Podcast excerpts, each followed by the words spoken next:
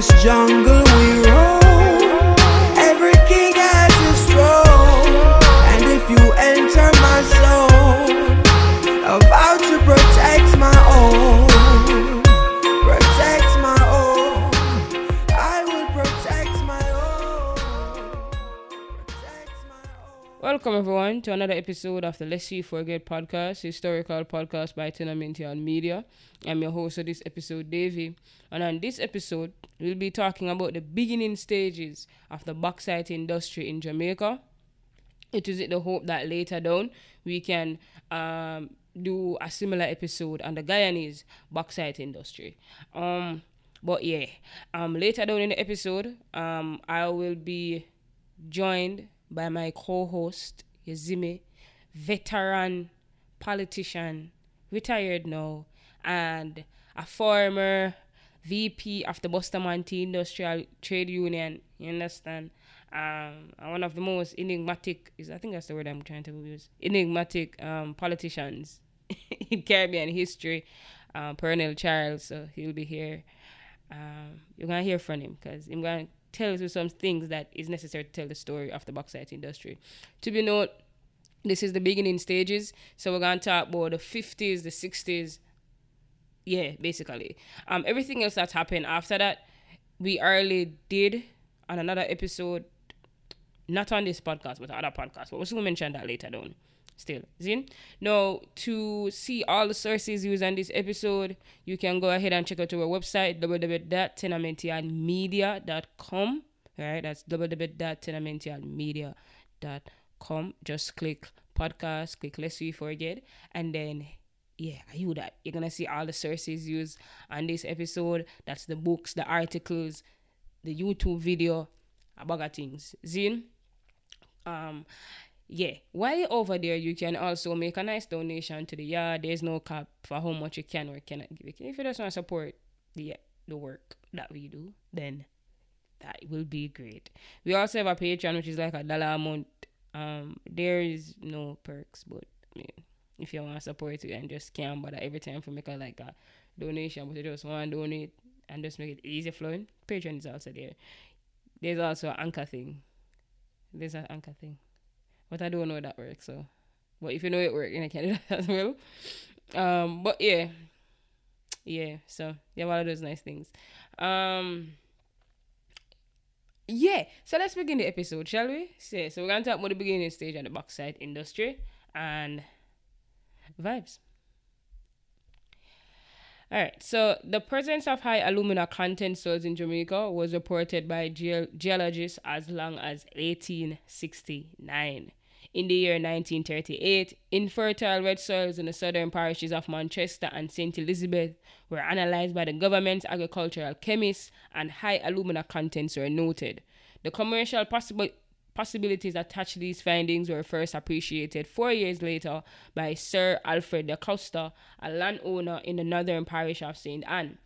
Concerned by the low corn yields obtained on red soils that were being cropped under a wartime food production campaign, de Costa sent soil samples to the authorities for a chemical analysis. These showed a 45 to 50% alumina content. The Imperial Institute in London was subsequently consulted, and the findings were also brought to the attention of the Ministry of Mines in Ontario, Canada. Canadian geologists from Alumina Limited, Montreal, gave preliminary estimates of bauxite reserves of between 5 and 10 million tons.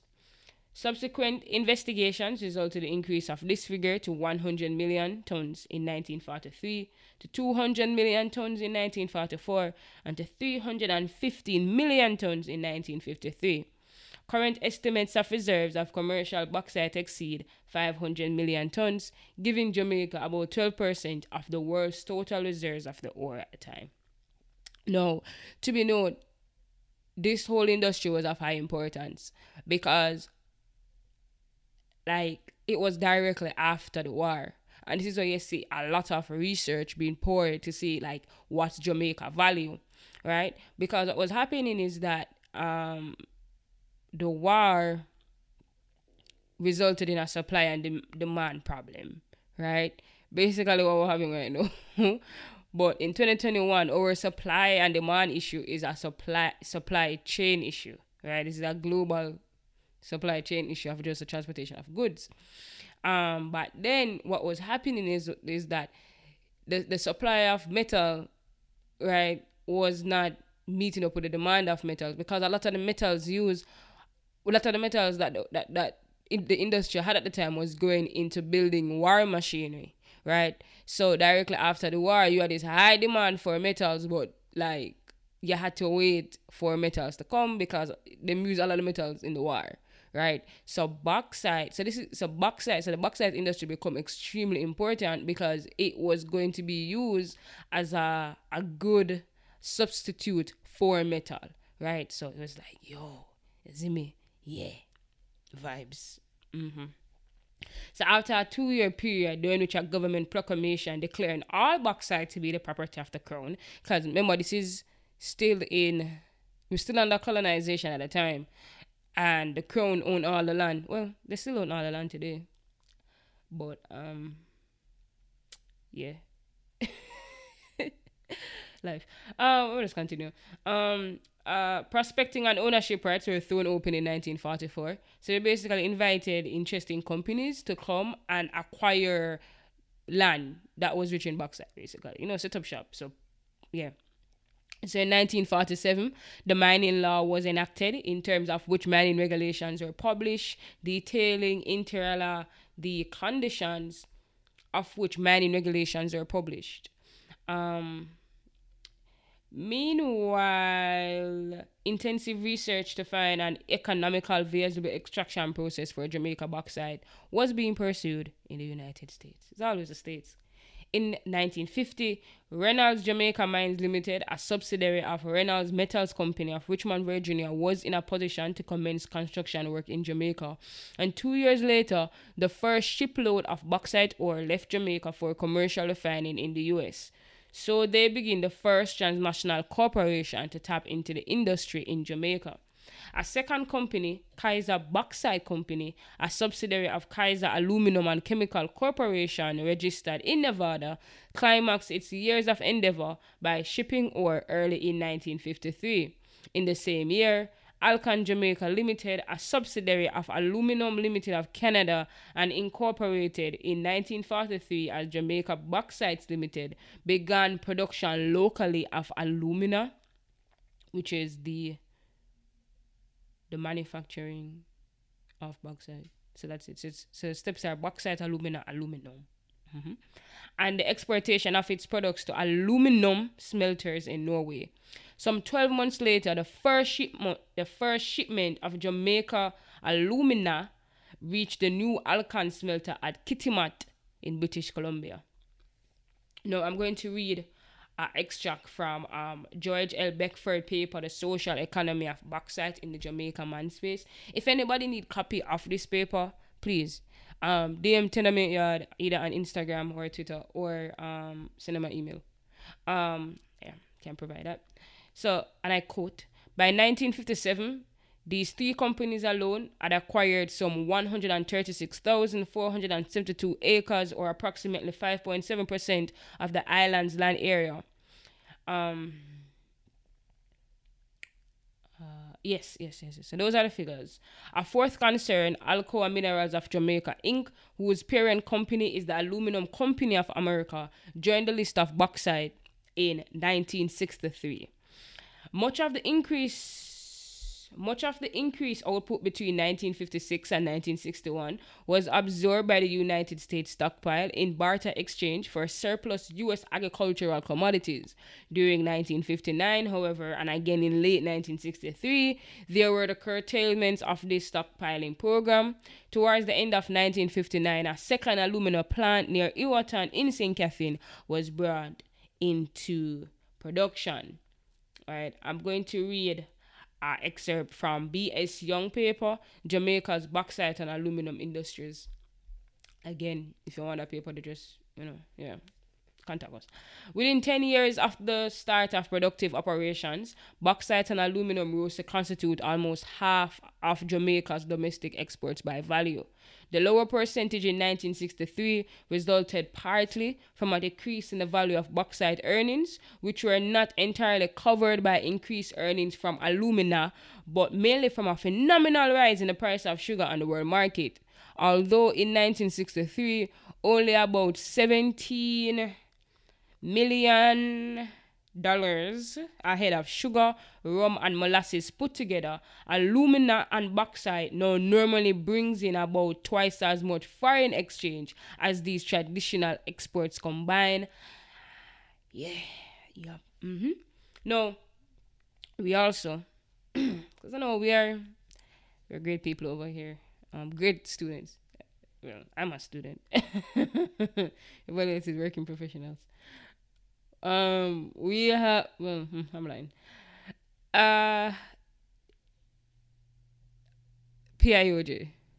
Yes, the Planning Institute of Jamaica have some great papers.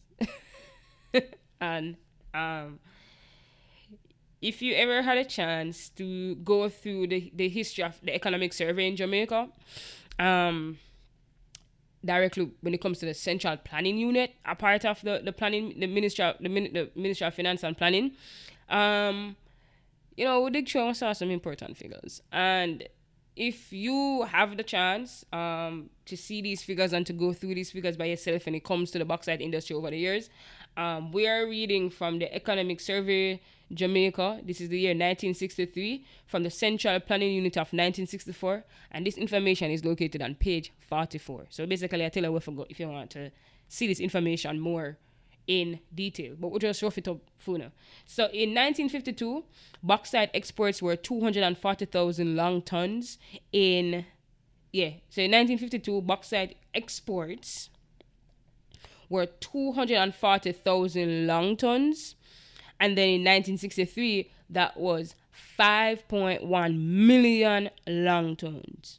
In 1953, alumina exports were 29,000 long tons. In 1963, that was 726,000 long tons. So we were putting heavy emphasis on mining of bauxite. So it become no wonder that by the mid 60s, we were the world's leading exporter of the or not even the mid 60s, the early 60s, we were the leading exporter of bauxite in the whole world, right? Like, it was bringing in immense foreign exchange, leading to the development of places and stuff. So it come as no surprise that one of Bustamante's most famous quote was, dig up anywhere you see red dirt, right? Which, in later on, we will realize what dig up anywhere you see red dirt had immense repercussions on us as a people.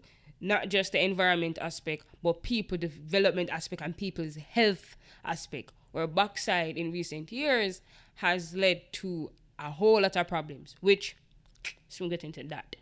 But one of the issues that other persons don't know and are not aware of is that the bauxite industry led to an influx of white persons into Jamaica, and a lot of institutions set up to cater to these white persons, right? So I'm going to read from George Beckford paper, again, The Social Economy of Bauxite in the Jamaican Man Space, right? So this is how the whole story of white people coming to Jamaica in the 60s, right? Bauxite alumina production is capital intensive. The industry has never employed more than 1% of the Jamaican labor force and is relatively skill intensive. Accordingly, there was little or no room for the displaced peasantry to find employment in the industry. Skilled labor was drawn from the sugar industry and from the KMA, and managerial and technical personnel initially drawn from North America. This company thus brought with them a whole set of white people who required and were provided with special housing and social infrastructural facilities like schools for their children, clinics, recreational facilities, etc.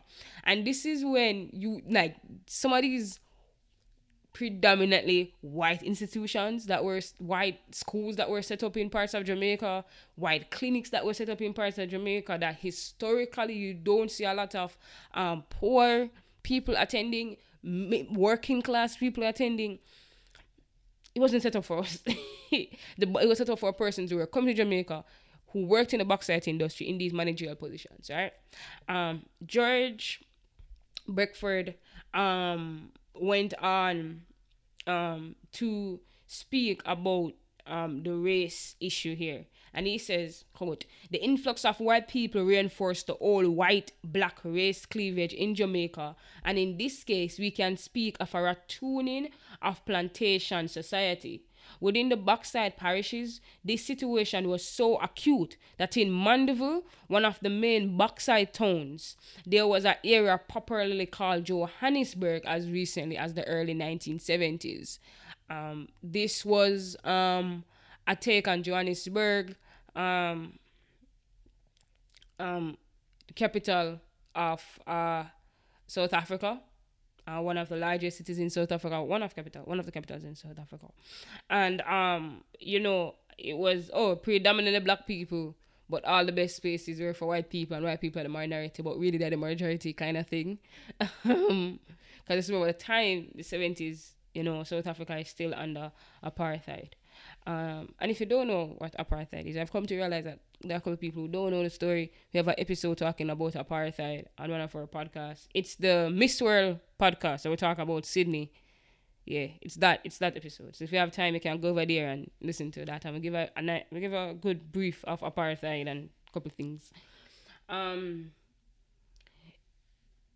He goes on to say that over time, these white I can't pronounce that word.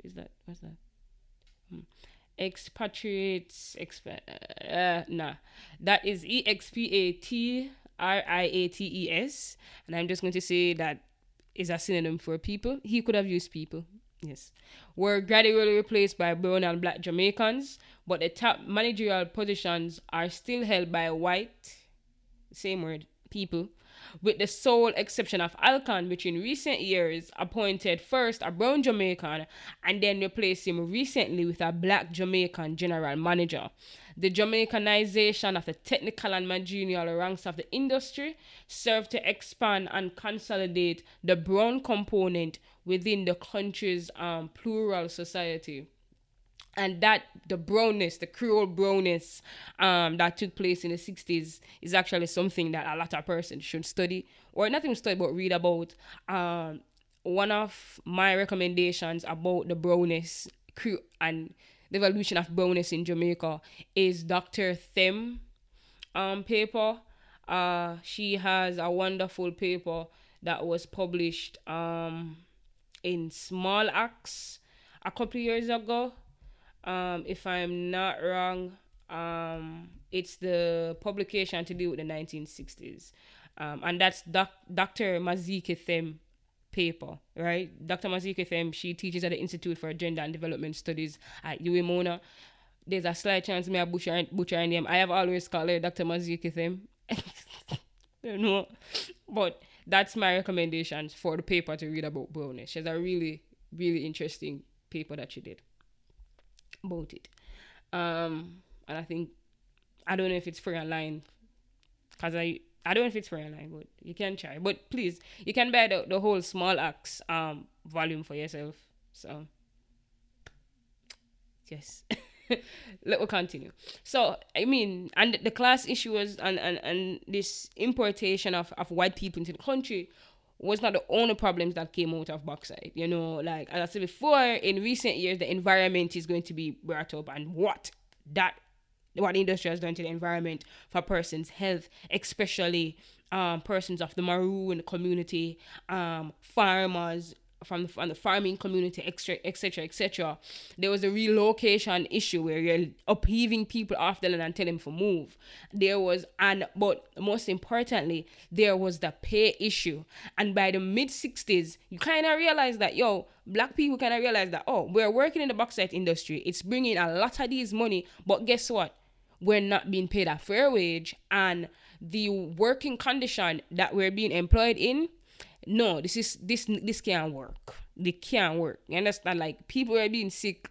Insurance not there for them. Like, a lot of, like, and again, the pay was an issue. You understand? And this is the 60s in Jamaica. Like, the 60s, like, you feel a bubbling tension. You know, that was what the 60s was in Jamaica. Like, you felt the tension, but you didn't know where the tension is coming from. Like, but you just know that something was going to happen in the next couple of years. Like, you felt it in the air. That's the way I see the 60s. That's, oh, I always picture it. And when I talk to people, it's like, there's always that thing. You know, and out of the 60s, there's always, out of situations like that, there's always some kind of messiah of some sort. We had that during the 1910s, actually. You could see that a form of tension was being bubbling, you know. And then we had Bedward, who came out of that, right? And then we have Garvey, who came out of that tension, and that set the cornerstone for other things. That what came out of that tension as well was Rastafari. So, you know, like the 60s was kind of that, you know, you felt something irate happening, and I still feel it now in the early 20s. I still don't see who the messiah, quotation, but you still feel that tension, that something a half inch. So the 60s is there, and persons are like, yo, we want better working condition. We can't work like this. Fix it. So it was a lot of strikes happening, like hella strikes happening, right? And the bauxite aluminum workers are a small number, very small number of people, because as of 1967, roughly 6,000 or so people were employed in the industry. And at the time, these were four major corporations. So you had, like, this was spread along 1,500 persons per of the four major corporations at the time, and they were all seeking better wages and working conditions. Like, they wanted it, and this is nothing new. Usually when you have transnational corporations, because literally the major companies in Jamaica, those four companies, just by their setup alone, they are transnational corporations, TNCs. 9 out of 10 times when TNC is coming to countries in the global south, 9 out of 10 times you're going to have the exploitation of labor, right? Of persons living in that country. I mean, capitalism is going to be capitalism, you know. It's life at this point. It's life. I say 9 out of 10 times because you have, like, that one exception, like that one company, which is very rare. So I'm going to read a quote here from Radicalism and Social Change in Jamaica, 1960 to 1972, by Obika Gray, who, yeah. Mm-hmm. Throughout the 60s, throughout the 60s, unauthorized strikes, go-slows, and demonstrations were typical responses of labor to unsatisfactory working conditions. Indeed, at the height of the strike movement, in 67 to 68, some 138 work stoppages were recorded as workers grew increasingly restive. Now, at the time in Jamaica, at the time of Jamaica, when all of these strikes were happening, you usually have organizations that was organizing on behalf of these workers, and, you know, trying to create some kind of discussion between the employers, the government, and the workers, and, you know, trade unions, right? No, at the time in Jamaica, there were two major trade unions. There was the BITU and the NWU, and we're going to branch off into other segments of the podcast now. I'm going to give a brief overview of both trade unions. All right. So first, I have Bustamante Industrial Trade Union. All right. So the Bustamante Industrial Trade Union was founded by Sir Alexander Bustamante, who would end up becoming the first PM of independent Jamaica in 1962. There was the Bustamante unions at first, which is the accumulation of other unions, and the Bustamante trade unions, it came at the height of the sugar and banana strike and even the store clerk strike of 1938, so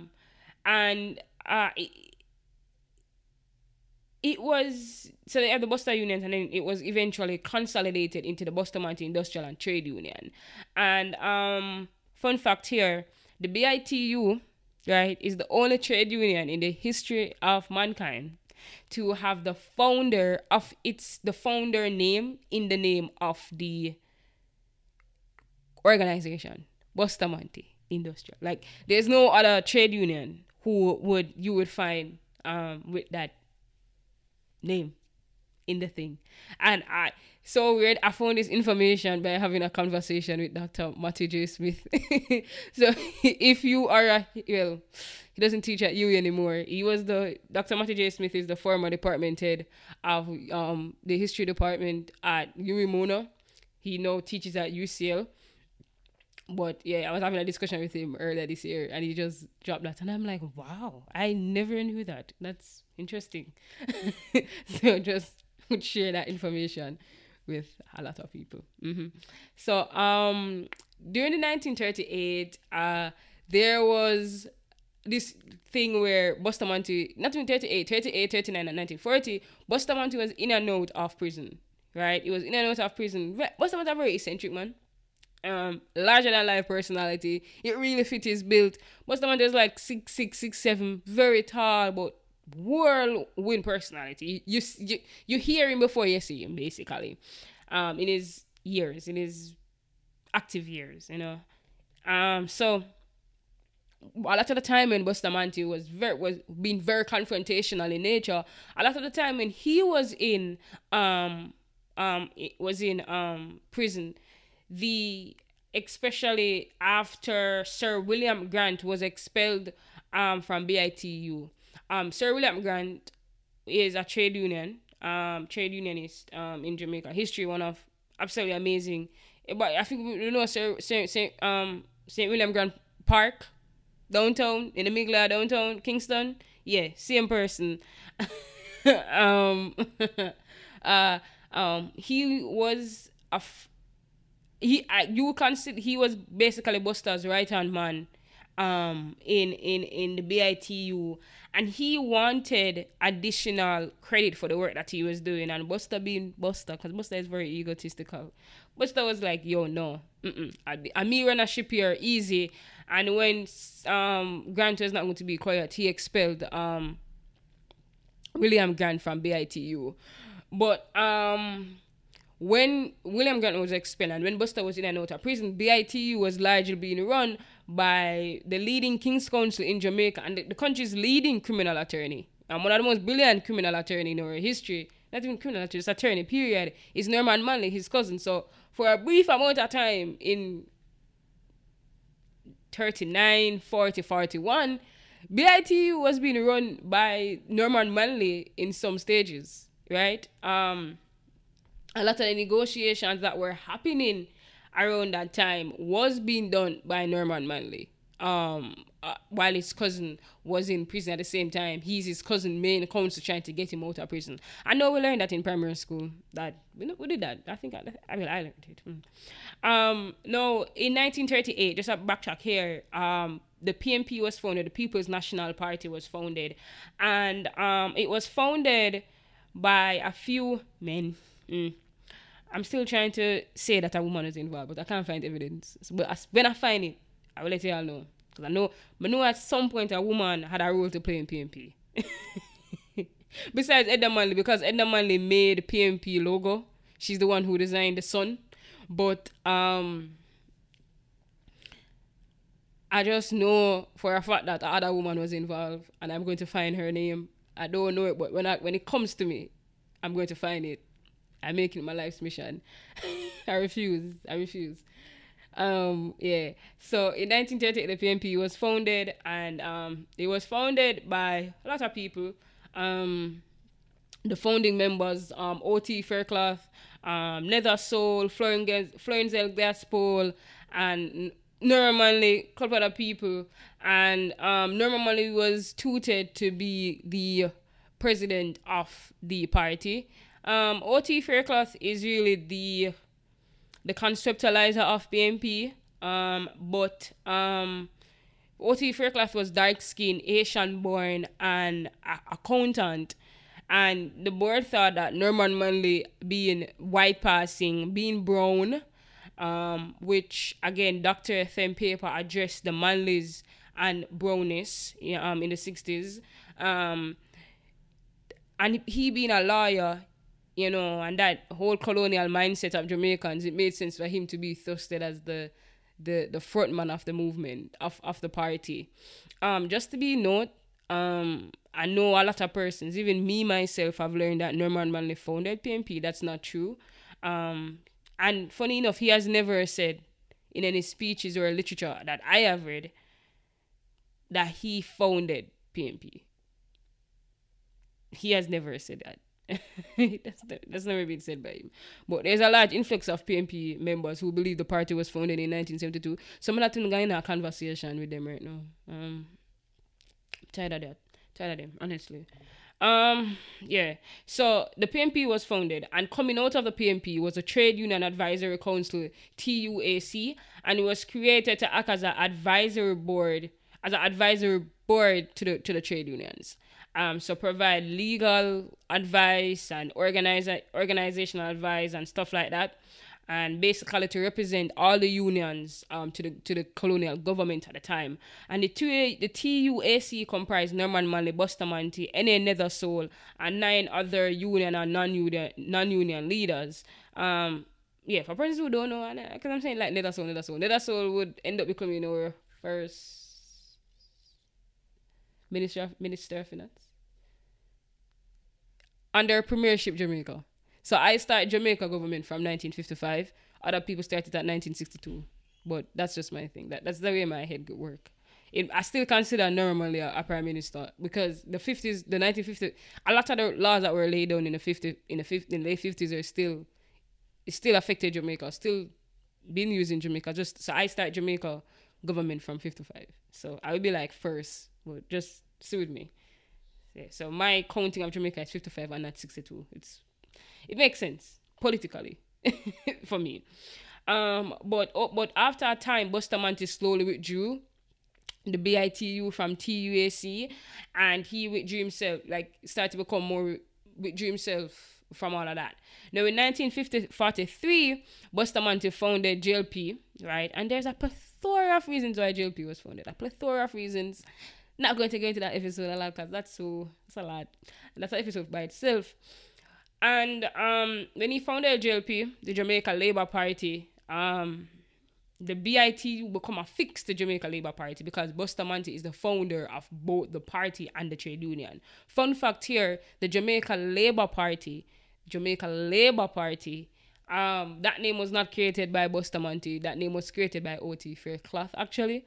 The Jamaica Labour Party was actually supposed to be the original name of the People's National Party, the PNP, but in 1938, after a back and forth conversation with O.T. and Norman Manley, this is according to Richard Hart, by the way, which we're going to talk about later. After a bit of conversation between both men, they decided that the party needed to have a more people-centered image. And so People's National Party sounded better, right? So, but O.T. Fairclough earlier had, like, there's documentation of him and Jamaica Labour Party, blah, blah, blah. So we're going to continue. So, yeah. So, basically, the way it worked was, at the time, the 40s come on, Buster was running off two things, the BITU and the JLP. And PMP was, like, right there, but PMP didn't have a trade union of their own. There was no trade union for PMP. You understand? Here's JLP with a lot of these externalities. And PMP was just there. So PMP decided that they wanted their own trade union, and they founded the Trade Union Congress. Now, the Trade Union Congress came out of the Trade Union Council, which grouped 16 small unions together in alignment to the PMP. In contrast to the BITU, which was responsible for the foundation of the JLP in that year. In 1946, the Trade Union Congress was reorganized. The Trade Union Council, was reorganized as the Trade Union Congress, and in 1948, 14 of the member unions were merged into a single union under the same name.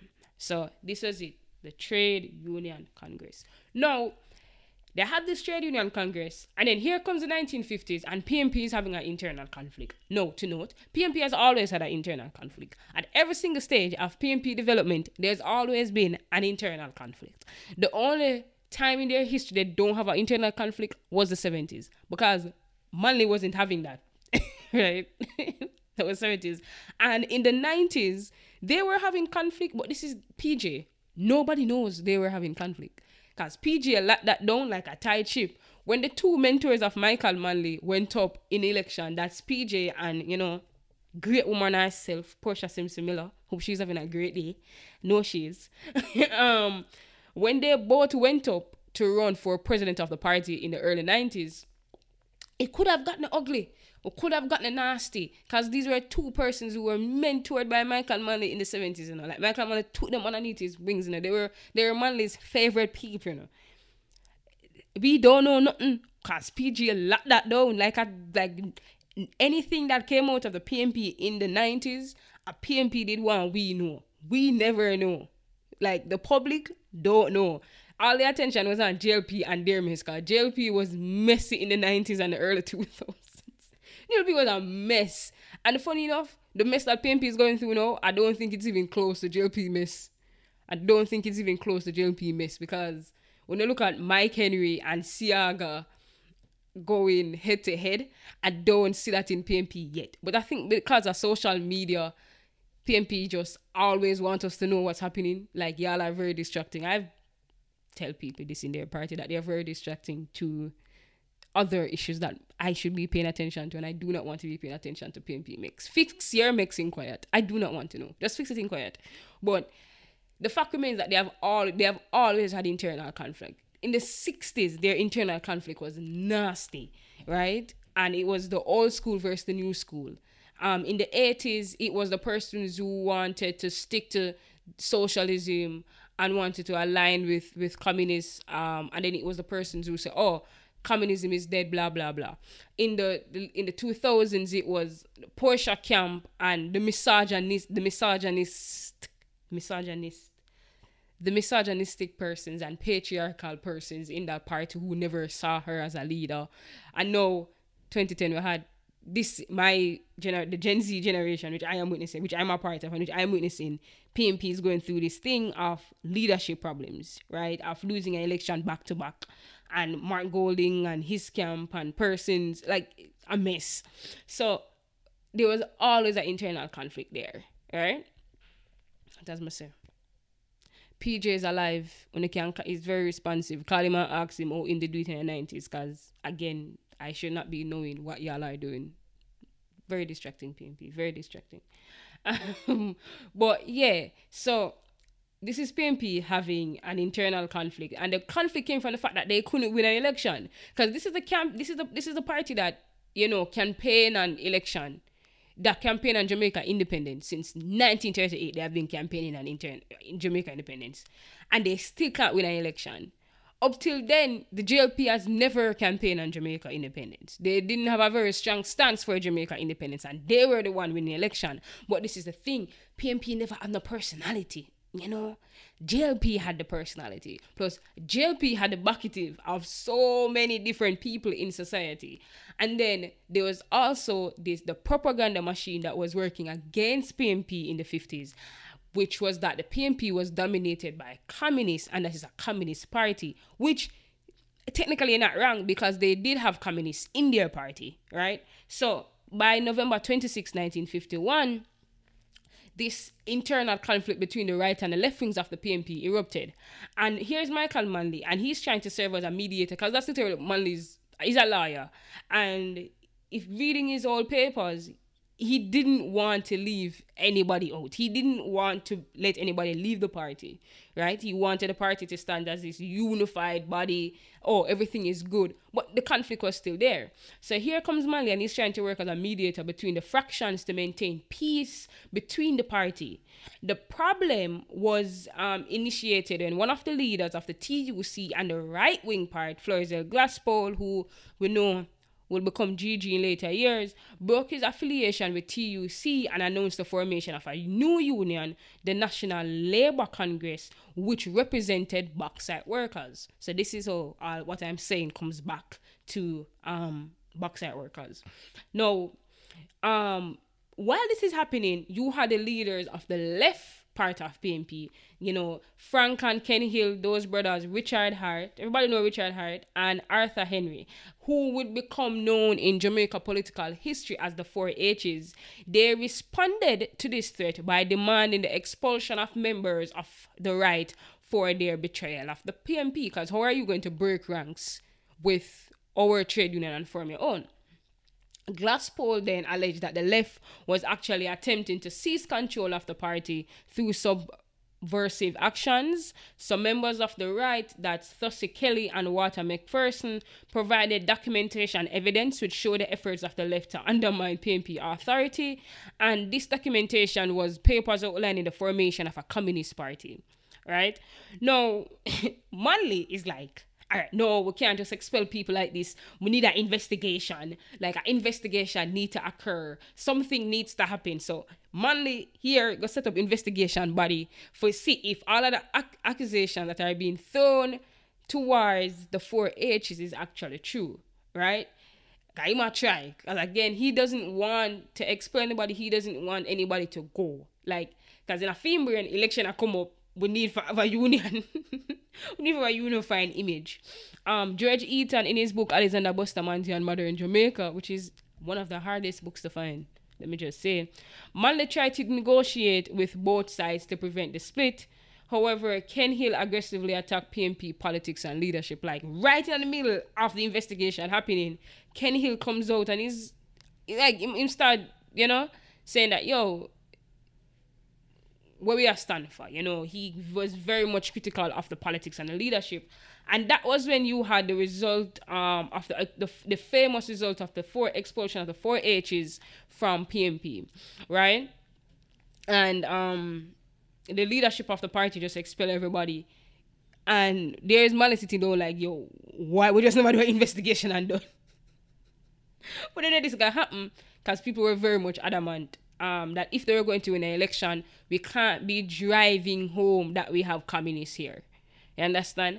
And but when the Four H's went, the TUC went with them, right? That and the union PMP didn't have a union base anymore, right? And to fill that gap between that was left from the TUC leaving PMP, the NWU came out of that. The NWU, the National Workers Union, was founded, and the Workers Union was going to be run by Noel Nethersole, Florenzel Glasspole, and Norman Manley's younger son, right, Michael Manley. Because I think at the time Douglas, his oldest son, was probably away. Yeah, because Douglas is one of Jamaica's most decorated sociologists, which, you know, a lot of people don't know. Douglas Manley, it's because he comes from a famous family. People be undermining Douglas Manley. But he has have some very interesting social papers on Jamaica's development. Just saying, if you have time to read them upper UA, because he taught there for a while. So, if you have time to read those. But, yeah, so it was Noel Nethersole, Florenzel Glasspole, and Michael Manley, who's fresh out of university, they were recruited by PMP as the leaders of the NWU. And as most things will go, they started to flourish. You know, they started to flourish. A lot of things changed during that period. Norman Manley, he started to, he realized the propaganda that was being spun, the dirty communists them that started to take fruit in the late 40s. He started to drop a lot of his socialist rhetoric. You know, a lot of his socialist rhetoric started to be dropped from a lot of the things that he was being said. And then there's also the thing that they started to try to get a personality, PMP. So that was when you saw the evolution of Sweep Them Out and the broom that came out of that 1955 election. And then he tried to, I don't know, I don't even know, because still to this day, none of the Manleys can speak Patois. Norman Manley can't speak Patois and Michael Manley can't speak Patois. So there was always that thing. I've heard in few tapes Michael Manley tried to speak Patois, but it just came across as very weird. But they can't. They really can't. So, but that was their thing of trying to win election. Norman Manley, you know, he tried to be much more engaging with people and try to put a personality, and I guess it worked.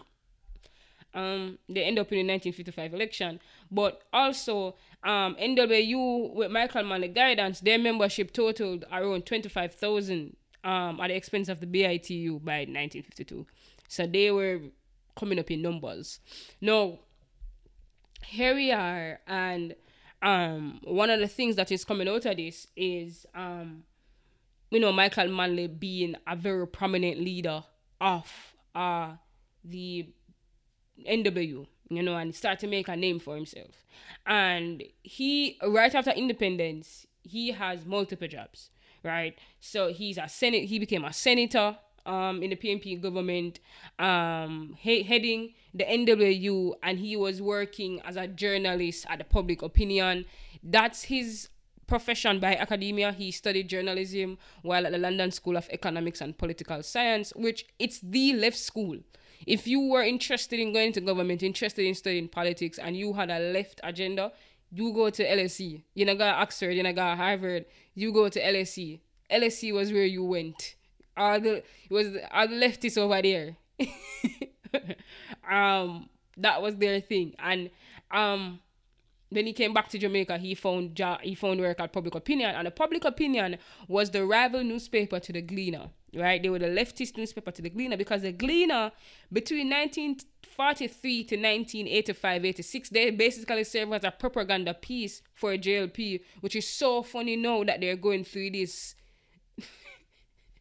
They might go through this war with JLP of some sort. Like, I don't think both entities like each other. Let me just say this. I get the impression that JLP does not like the Gleaner. No. I get the impression. That's my I get the impression of that. That JLP don't like the Gleaner. But it's extremely funny, because y'all were besties.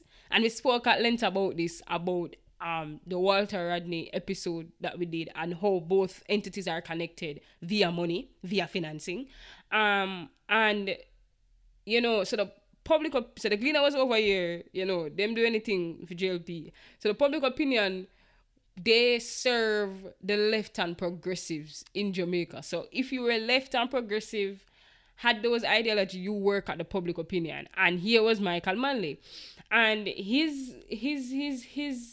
had some of the most, his co-workers were some of the most famous persons in Jamaica history. Who become some of the most famous persons in Jamaica history? There was Una Morrison, you know, famous feminist, famous organizer, first woman, black woman to be a broadcaster at BBC. Like, her work that she did, you know, the first woman in Jamaica to have a newsletter, the Cosmopolitan. There's Amy Bailey, same feminist organizer. Louis Marriott, you look to Peter Abrams, Roger Mays. We all know Roger Mays, probably the first person to write about the Rastafari, I would say fiction-ish. Yeah, fiction-ish. And if you have the original copy of Brotherman, and you ever wondered why it's Norman Manley who wrote the foreword of that book, if you ever wondered why, out of all the persons in Jamaica at the time to write the foreword of Brotherman, why it's Norman Manley, it's because Public Opinion. Ain't gonna lie to you. And Public Opinion was founded by O.T. Fairclough, the same person who has said is responsible for, you know, the early conception of PNP.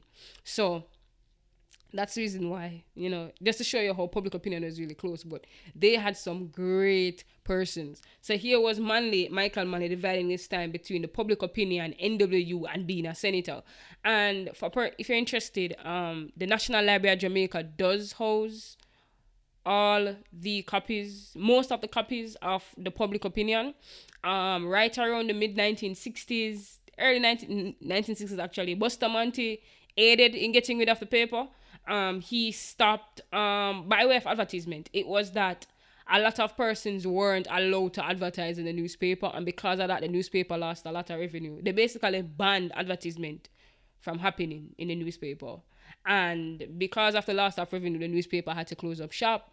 But a lot of their publications are archived and again housed at the National Library of Jamaica, which is in downtown Kingston. You can just go and ask them if you want to see it, and are you that? Funny enough, they have most of Michael Manley's papers, and it's the funniest thing you'll read, because if Michael Manley published 4 opinions, if Michael Manley published 4 articles in a public opinion, 3 of them is going to be him cussing the Gleaner, saying they're trash, nothing they say is true, we're going to see the end of them.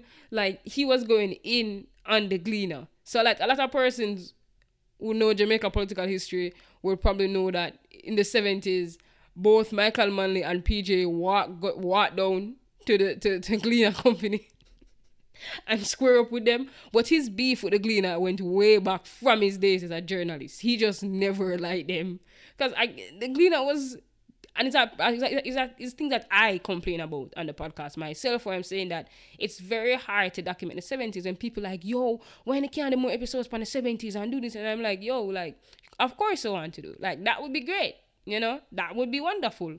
But what we're gonna get the source from? The Gleaner. Because the Gleaner is saying that XYZ happened, and every other person is saying that ABC happened. It's just not true. Not true. Like, a lot of their things were spinning ways that were just questionable. So you have to be very careful when we even do episodes and we involve Gleaner, and not even involve Gleaner, but involve the writers of this, because the way politics work at the time, the Gleaner was very aligned with one party, with one ideology, so we can't even try that, you understand? So yeah, but if you ever want to laugh, read Michael Manley opinions, they're interesting. So when the public opinion, you know, had to close shop, all normally had to focus on now was just being a senator and heading NWU, and because of that, this man had time on his hands, and there was NWU was organizing a lot of strikes. There was the bus strikes that were happening. Yes, we had bus strikes, just like the States, not in the same non-confrontational over race issue. It was more the people never did get paid. There was the JBC strike of 64, which was very famous, because that was when we start to see the birth of Joshua Monica being laid upon Michael Manley. That was when Manley laid in the middle of the road. Basically. And then there was a backside and strikes that he was organizing on behalf of NWU. That a lot of the strikes that were happening for the backside workers was by NWU. And this is where we come back to backside. So here we don't talk about Manley and NWU and BIT. We don't get a full view. So come back to backside. And in the early beginnings, you know, they were doing a lot of work for them. So we can go back to 52, where in November of that year, for they created a thing where bauxite workers were being paid 4 shillings an hour, right? Which created a new bar for wage claims and set in motion a process where for many years, bauxite workers became the vanguard for levels of wage compensation. And, you know, so in the 60s, when a lot of happened, you know, when the same bauxite workers are demanding better pay and better working conditions, both organizations, that's the NWU and the BITU, stepped in, right? And but as I said before, in the 60s, there was this tension in the air, like you couldn't place your hand on it, but you know there was a tension. And both organizations, because they're aligned to political parties, the BITU, JLP, NWU, PMP, they're always at conflicts. They're always going head to head. They were never working in collaboration with each other, because a win for the union mean a win for the party, which means the party can use it in political campaigns, which means elect government.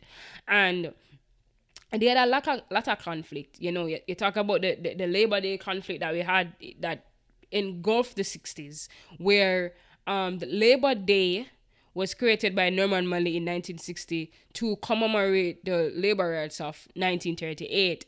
And before 1960, we celebrated May 24th as Victoria's Day, which was Queen Victoria's birthday, which them teach in an England school, so she end slavery. But not even like a touch her one day, because I don't have time for stupidness. And basically, Manley had some very anti-colonial stance. We know about that holiday. I would know about him refusing to accept to be knighted by the Queen. He didn't want it, the Sir. So if you ever wonder why Bustamante is knighted and not Norman Manley, they came to him and he refused it. I heard he refused it twice. I've only seen evidence of once, but I heard it. Apparently he refused it twice. So that's the reason why there's no Sir attached to him, his name. But that anti-colonial stance he had was getting rid of Queen Victoria's Day, which I still think Canada celebrates today. And so he switched the birthday to Labor Day. And, everybody in government was like, all right, cool. And on that day, you're supposed to have the working class issues be brought to the forefront. You were supposed to celebrate the working class community in Jamaica and raise awareness to the government and make change about their working conditions and their wages. That was what the Labor Day was supposed to be. And in the 60s, you'd have both NWU and BITU, and they would march in the streets and blah, blah, blah. But every time they march, they would usually fight. You understand? And people were being killed during that fight. There was one incident where a pregnant woman was killed. And later down in the year, Ushera said, yo, we not do this, we not do this. And for a while, we never celebrated it on a large scale because they were always in conflict. It wasn't until 1972 where Michael Manley, when he became Prime Minister, he reconstructed Labor Day into the modern version that we know today, where you give this kind of voluntary service kind of thing. That was all Michael Manley. That wasn't the beginning stages of Labor Day. And Michael Manley kicked it off like, oh, we're going to celebrate the working class by, giving back. And that's still to this day how our Labor Day has been celebrated, this large-scale national volunteerism, which, it's a good thing, yes, but it takes away from the original, any opportunity for bash Michael Manley, I'm here for it. It takes away from the original idea of Labor Day, which was supposed to celebrate workers' rights. We're supposed to bring forward workers' rights in the country, but in the mid-80s, we didn't celebrate Labor Day at all. Under Edward Siega tenure as Prime Minister between 1980 to 88, we never celebrated a holiday. Like, it wasn't a thing in Jamaica. We never celebrated it. But that is a right episode by itself, honestly.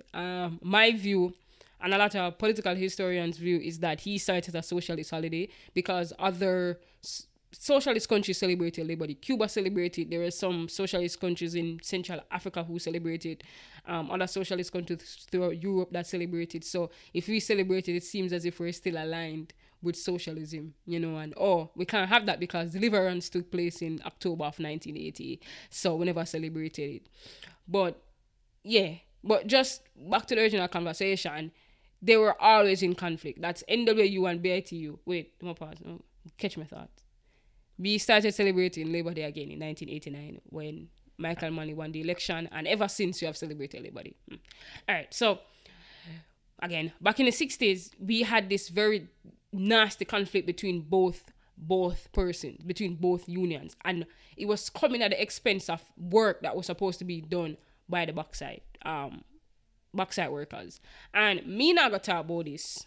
I'm gonna make Pearnel Charles talk about this, and Pearnel Charles is going to tell you about how he got started in the BITU and one of the most famous incidents that he had on this bauxite strike, on this bauxite protest. So, yeah. I saw Bustamante when I was probably about 16 years old. He came into my district to campaign for Gideon Abotnak Gallimore. And the PNP came and threw a stone at him. He took his gun out and fired a shot in the ear. The Harun, and he said, next time I'm not going to fire in the ear. That's the first time I saw him. When I was abroad, I was president of the West Indian Student Association. And so we visited the Caribbean and met all the leaders. Bustamante came to Jamaica, met Sir Alexander, and we brought a resolution from the Student Association as to how Jamaica should grow and what are the things that needs to be done. He listened. He said, "Lady B, who is talking?" He said, "Pearnel Charles." Said, "Son, you have good ideas. All of you have good ideas. Go back and finish your school. Get your degree and come and help. Lady B, give them a car and let them go and tour the country. Goodbye." And when I came back Sunday night, 1965, September. I went to work Monday morning with the dead influencer Kushira, who I met abroad. Because Kushira was Minister of State and Foreign Affairs, so he visited the West Indian Sudan. I was the president of the West Indian Sudan. So we accommodated Boston, accommodated all the Caribbean leaders on Shira. So I got to know them. I came back Sunday night, went to work Monday.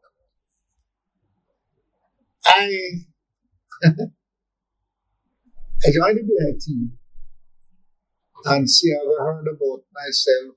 Clifton Stone was also a graduate from Washington Howard, and Errol Anderson, a graduate from UWI, and Sherrod. I, all three of us, remember the first of the graduates to join the BI team one time, university graduates. So I was very attracted to Michael Manley. I liked how Michael Manley spoke. He said the words that I wanted to say, things that I would like to do, he said. But then I looked at him and saw Siaba doing it. So Manley was talking it, and Siaba was working it. So he invited me and Errol Anderson, and we went with him. After spending a few weeks with him, I joined the JLP. He signed me in to join the JLP. And he offered me a seat in Benham Town as a councillor, and offered Errol one in Tivoli. And we gladly on board, councillors and politics and so on. So we went and nominated to be councillors for West Kingston. And we got a letter from Bustamante the next day. They're fired. We invite you into the union, we did not invite you to politics. So we went and complained to Lady B as Bustamante. And I said to her, "Lady B, I did not know that there was a problem between the PIT and the JLP, because I thought they were one." Well, I saw Busta in the PITU and in the JLP, and I wanted to be like Busta. So I went in the JLP. So she went inside and said, "Chief, Colonel said that it is you who caused him to join Mr. Sierra, because you want to be like you." "You can't be like me. Can't be like me." "What do you mean be like me?" "You wanted to follow your foot." "Oh, that's different. All right. Take them back. Take them back." And he rehired us. And we were happy thereafter for 41 years, from officer to vice president. I was a little curious as to how Kushira, a dominant union man, Busta, a dominant union man, could make Michael Manley take over all the bauxite. So he was in the sugar with Shira, but he was in the bauxite alone. So I went to you, I said, "I don't understand how you can allow Michael to dominate the bauxite industry, and VAT is not in it. The sheriff said, well, what do you want to do? I said, well, I want to take a trade. So that time, the NWU, led by Michael Manley, was in charge of Alpart and in charge of Kaiser. So I first went to Runaway Bay and got a housing scheme that was being built back on the Kaiser property. The workers to join with me.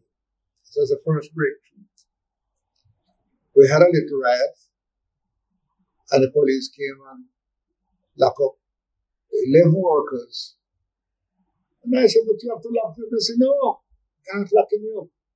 I said, but it's me leader. They said, well, you go about your business. I said, well, I asked him if I could stay at the prison door. I said, yes, you can stay outside, we can't get inside. So I sat on the step at the prison at St. Anne's Bay while the workers were locked away inside. And I talked to them all night. And we got bail for them the next day. Well, that case was withdrawn after a while. The next big shock was Alpart. Alpart was massive, well, still is there. And I went to Alpart and had a meeting with some of the workers. I said to them, things could be much better for you, but one union in charge, and we don't know what happened. No challenge. So I want you to join me so that I get in there and so that I agree. While we were putting all members together, the NW was organizing to become the whole info. One day Michael Manley came and have a meeting at a place called Nain. And I was down there with two supporters in my car. And a big meet was going on. I said, oh, yeah. And Michael said to him on the phone, you guys who look in job are not going to get any job here because this place is not going to be quiet. Unless you get rid of Charles from here, you won't have any peace. He never told him to go and beat me. He never told him to go and kill me. It could mean vote me out. Anyhow, on this day, the crowd was coming down behind him from up at the shop down to the plant, about 300 or 400. And a police jeep was in front.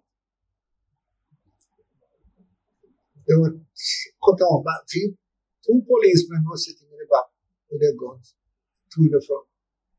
And the crowd came down, I got a little nervous. So I jumped into the police jeep. Police looked at me and said, oh, you're police? This is police jeep, come out. I said, the man said, listen, get out. You can't come in there. So I stopped, I got out, leaned my back again, and the crowd came. Right up, right up, right up, right up, right up. Michael was there. His other big boys were there, and they strapped in 250, 300 pounds. Bodyguard looked at me and said to Michael, you have a gun. Point at me. You have a gun. And Michael turned to him in his classic way. Who have a gun here? And the guy leaned back with a 300-pound fist in this eye. Broke the glass that I had, and I remember the little piece was left on my ear, was in hand. This nasal aperture was broken, wrapped up, held on to my eye. Couldn't see out of it, started to blow. I pulled my gun and I shoot it. And I look at Manley and said, you are the cause of this. Everybody run down in. You know what he said to me? He said, down through, I'm trying to save you. He never stepped one back. The military in him.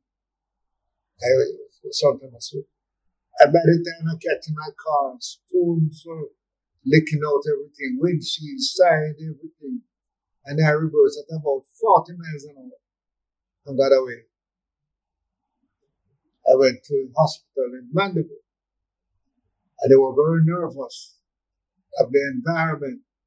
They transferred me to Kingston. About 1 o'clock that night, a nurse came into the room and said to Mr. Charles, two men came to look for you. 1 o'clock. I don't like what it looks like. I told you most of the hospital. It was 12 dear men who came for me. Who know? So we had a confrontation there. Police was ordered to arrest me. I was arrested and I was tried for about 7 charges at Black River. You know who was the number one evidence, person giving evidence? Michael Manley. He said to the judge, Your Honor, I think he was simply, he and Chair was very good friend, right? And I think that they may have spoken. He said to the judge that I hit the guy first, which is the only lie he told. I could be that stupid to go and hit a guy in Michael's company with 300 men, and I am looking a place to hide. So I said, I hit the guy first. He said, Your Honor, the young man gave him a hit, and you know I know about boxing. I never saw any man took such a hit and stand up, and he laughed, and the court was laughing. The judge said, oh. Court is adjourned for 20 minutes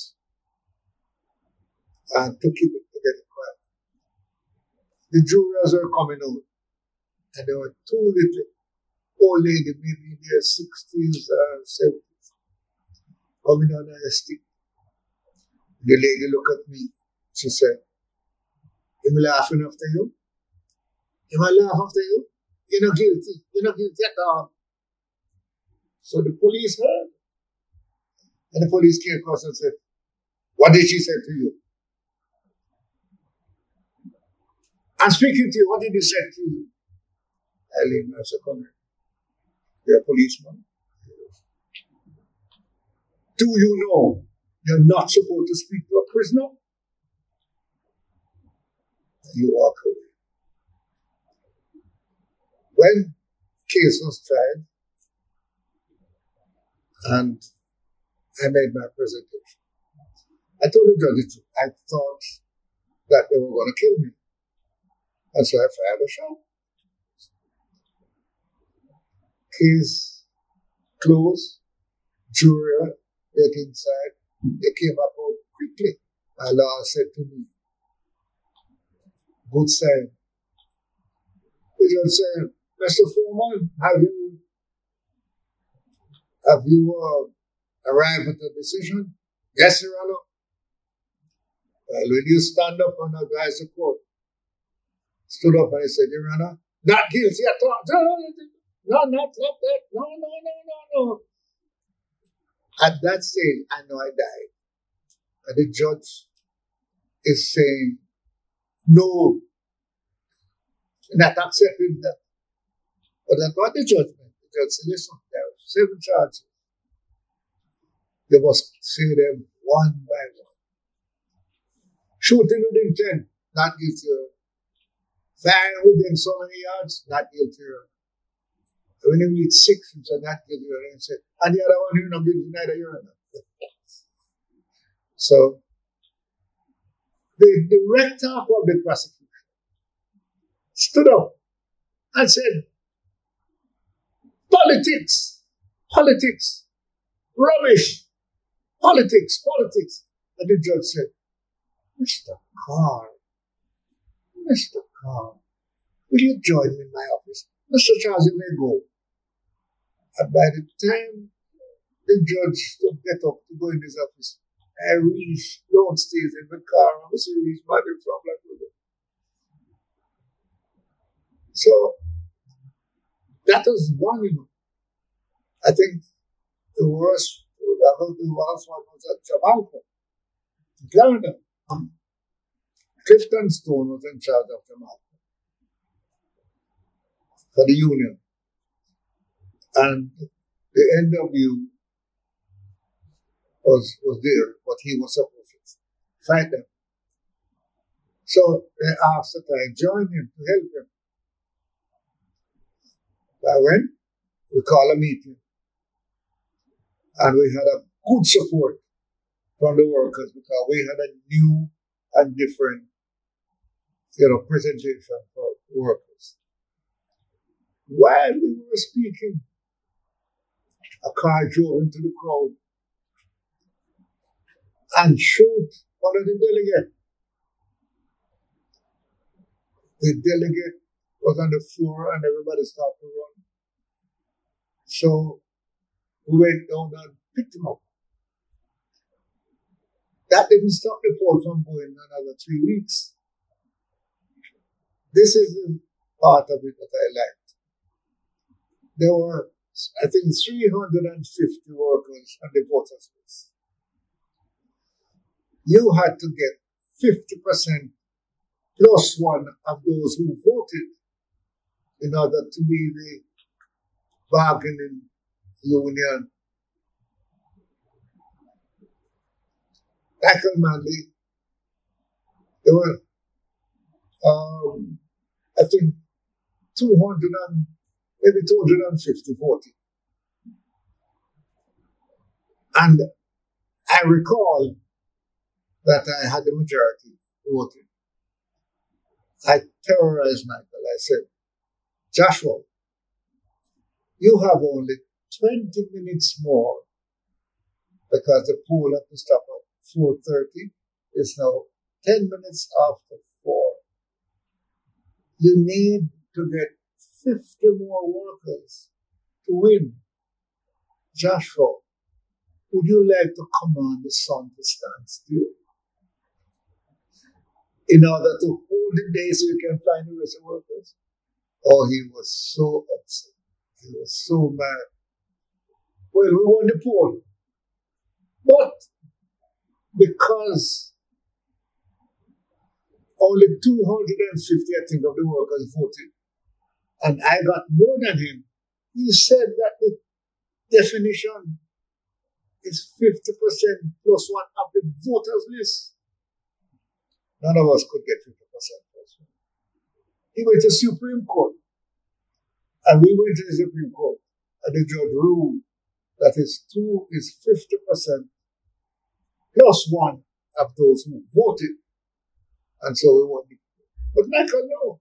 But in order to cool it down among his workers, he, in my opinion, went through that. But I said something about Michael. We had a long battle. I had a great admiration. He taught me so many things. I told his workers, his officers, I said, you guys allow me to learn more from Michael than you. So we just heard from Pearnel Charles and what he had to go through with squaring up with Manley, which a lot of persons don't know. And the fun fact, funny enough, when he got arrested in 1976, for almost a year, he was in prison under the SOE that occurred during that year. Lots of things were happening. You know, he said in an interview, in a Gleaner interview, that he really believed one of the reasons why Manley threw him in prison was because of that incident that happened when he shoved him gun up in his face. He really believed that, you know. Manley still carry grievance for it. But it was interesting. And he spoke about a lot of things, actually. And it was the hope that in the future we'll drop other parts of that episode. Because, you know, all people like to talk. So he said a lot of things. But as history would have it, you know, the 70s came, Michael Manley became Prime Minister of Jamaica, and the levy was placed on the bauxite industry. That was a negotiation between Michael Manley, the bauxite industry, Alpart, when they, you know, as a unified body, and Mayor Matalan was there as well. For persons who don't know, Mayor Matalan was he was an influential Jewish Jamaican, but probably the most important political insider to Jamaica, actually. Like, it's not even trip, like he was involved in like every single developmental policy that was laid out in Jamaica from 1960, we'll go right back to early 2000s. Mayor Matalan, I mean, the Matalan family is kind of famous, but Mayor Matalan, like, he served, I think, he served all but one of Jamaica's prime minister, starting from Norman Manley, go right up to Bruce Golding. That was how influential he is. He was a political insider. To learn more about him, my recommendation is Dr. Diana Thorburn's book, Mayor Matalan, Business, Politics, and the Jewish Jamaican Elite. If you ever want to learn more about the Matalan family, but Mayor Matalan in particular, the work that was done in Portmore, of developing Portmore, his work with the Manley, all of that, definitely read that book. That's Mayor Matalan, Business, Politics, and a Jewish Jamaican Elite. We're gonna link it on the page and read yourself. Dr. Diana Thorburn, big up yourself. A lot of persons know her for her work with Capri. She's a researcher over there. But yeah, she wrote the book, and the book was absolutely amazing. I learned a lot. So for your work and time, Dr. Thorburn, big up yourself. Definitely get a copy, guys. You know, support the Jamaican authors and researchers and stuff. But yeah, so as you know, Manley nationalized the whole industry. And that was, you know, that was in the writing. The writing on the wall was there already, because one of the first persons who proposed the nationalization of the bauxite industry was Dr. Norman Gervan, who I've spoken about on the episode already. We spoke about him during the Walter Rodney episode. Dr. Norman Gervan wrote this paper as to why we should nationalize the industry, and then he went on to serve as a advisor to Manley. You know, Manley had all the nice advisors, all of them. You know, Michael Manley, for all I'm here to them. He had all the nice people. Yeah, Nettleford, Lucille was there as well. Dr. Orlando Patterson, you know, served as an advisor to him. And if you haven't read The Confounding Island, please do. That's also a great book to understand the 70s and some of the policies that were placed in the 70s. That's a good book as well. So the nationalization of the bauxite industry happened, which me, Matt Davy, I believe that was when the US started to pay attention to Jamaica, when Manley nationalized that industry and what came out of that industry. Yeah, the socialist and the socialist things and the whole democratic socialism and the Cuban alliance, like, yeah, sure, but I really believe they started to pay attention when the nationalization of the bauxite industry took place, because money you play with, you see me? So I think that was when you start to see quotation, destabilization efforts. But yeah, that nationalization of the bauxite industry fund a lot of our programs in the 70s that Manley's famous for, you know, those social programs. And we know in later years what would come of the bauxite industry. In the 70s, we were overtaken by Australia as the leading exporter of the ore, of bauxite. And in the 80s, Guinea rose prominent. So we were like the third in the industry, but we still benefit from them today. You know, we still benefit from the industry today, but at what expense? And in the 70s, 80s, in the 80s, 90s, and the 2000s, the bauxite industry has faced a lot of backlash, especially when it comes to the environmental aspect, when it comes to, again, persons of the maroon community, small farmers, rural areas, and what it will do to our watershed and our air quality. So earlier this year, Checkmate, which is Tenement Yaad sister podcast. That's our political podcast. We had a great conversation with Deanne McCauley. She's the founder and director of the Jamaica Environment Trust, JET. Well, at the time, JET. She was director. I still think she's director. They dropped a publication in early 2021 called Red Dirt, a multidisciplinary review of the bauxite aluminum industry in Jamaica. And it went on to describe the history and the regulatory framework and investigation of the bauxite industry in Jamaica, land, economy, and people for almost 7 decades. They didn't go into a lot of the history that we did today, but this is just we providing a upfront of it, if you're going to read it. So, but it did provide a lot of data and history post 80s, 90s, 2000s. So please definitely go ahead and read that. They have 2 versions. There is the full document and there is the executive summary. The full document is like 400 plus pages. The executive summary is like 100 and odd pages. But if you can't read it, please listen to our podcast episode on it. It's titled Jamaica Bauxite Aluminum Industry. It's episode 8 of season 3. And we're going to link it on this podcast episode page, so you guys can listen to it if you want. So it's a follow-up to this episode, if you haven't listened to it as it, to understand what happened to the bauxite industry. Because it's like, it's providing all of this money, but is it worth it? Especially from, you know, an environmental aspect, a people aspect, a social aspect, especially when it comes to climate mitigation, that as a vulnerable country, you know? So, yeah, big up the Jamaica Environment Trust for great work that they did on that paper. I really enjoyed that interview.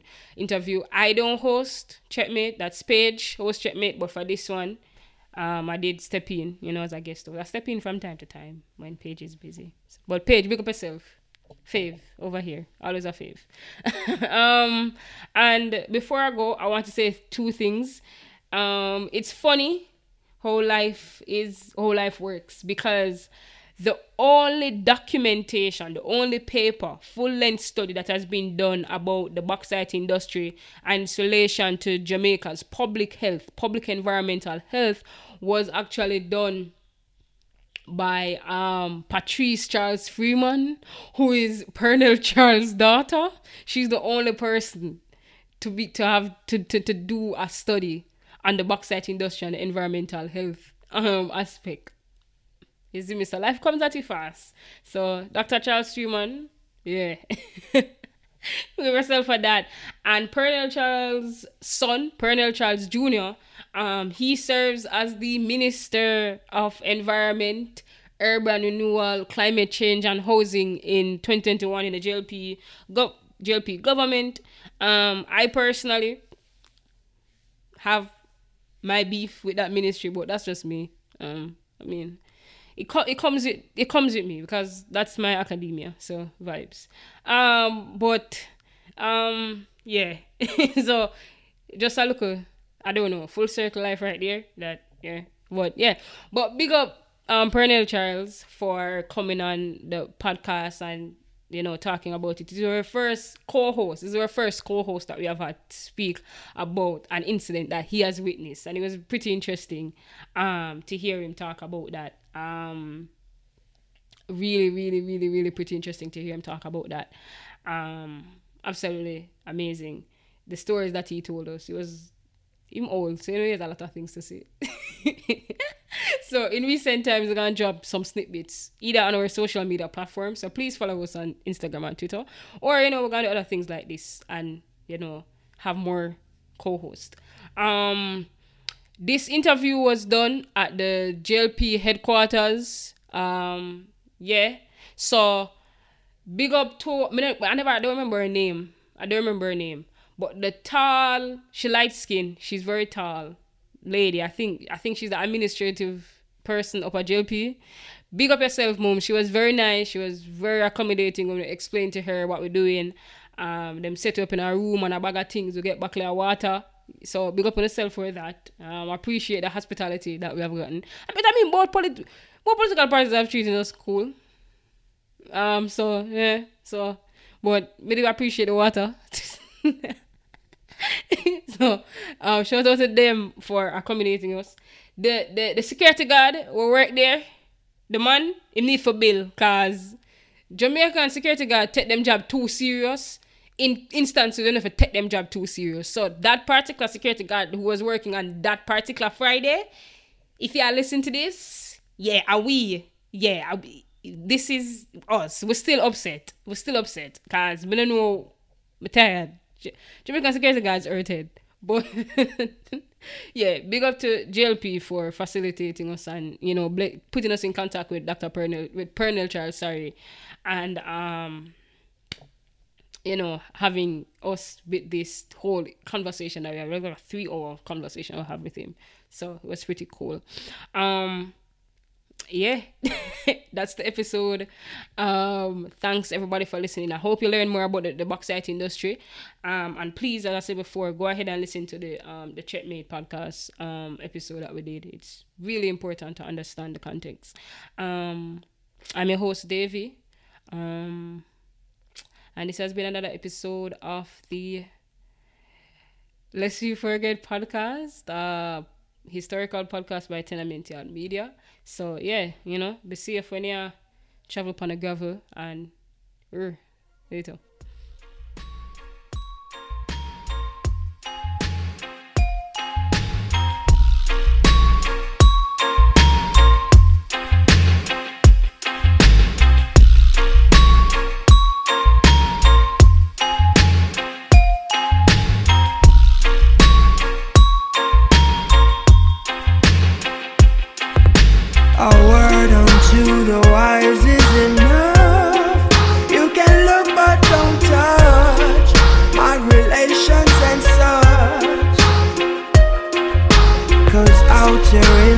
Jungle we roam.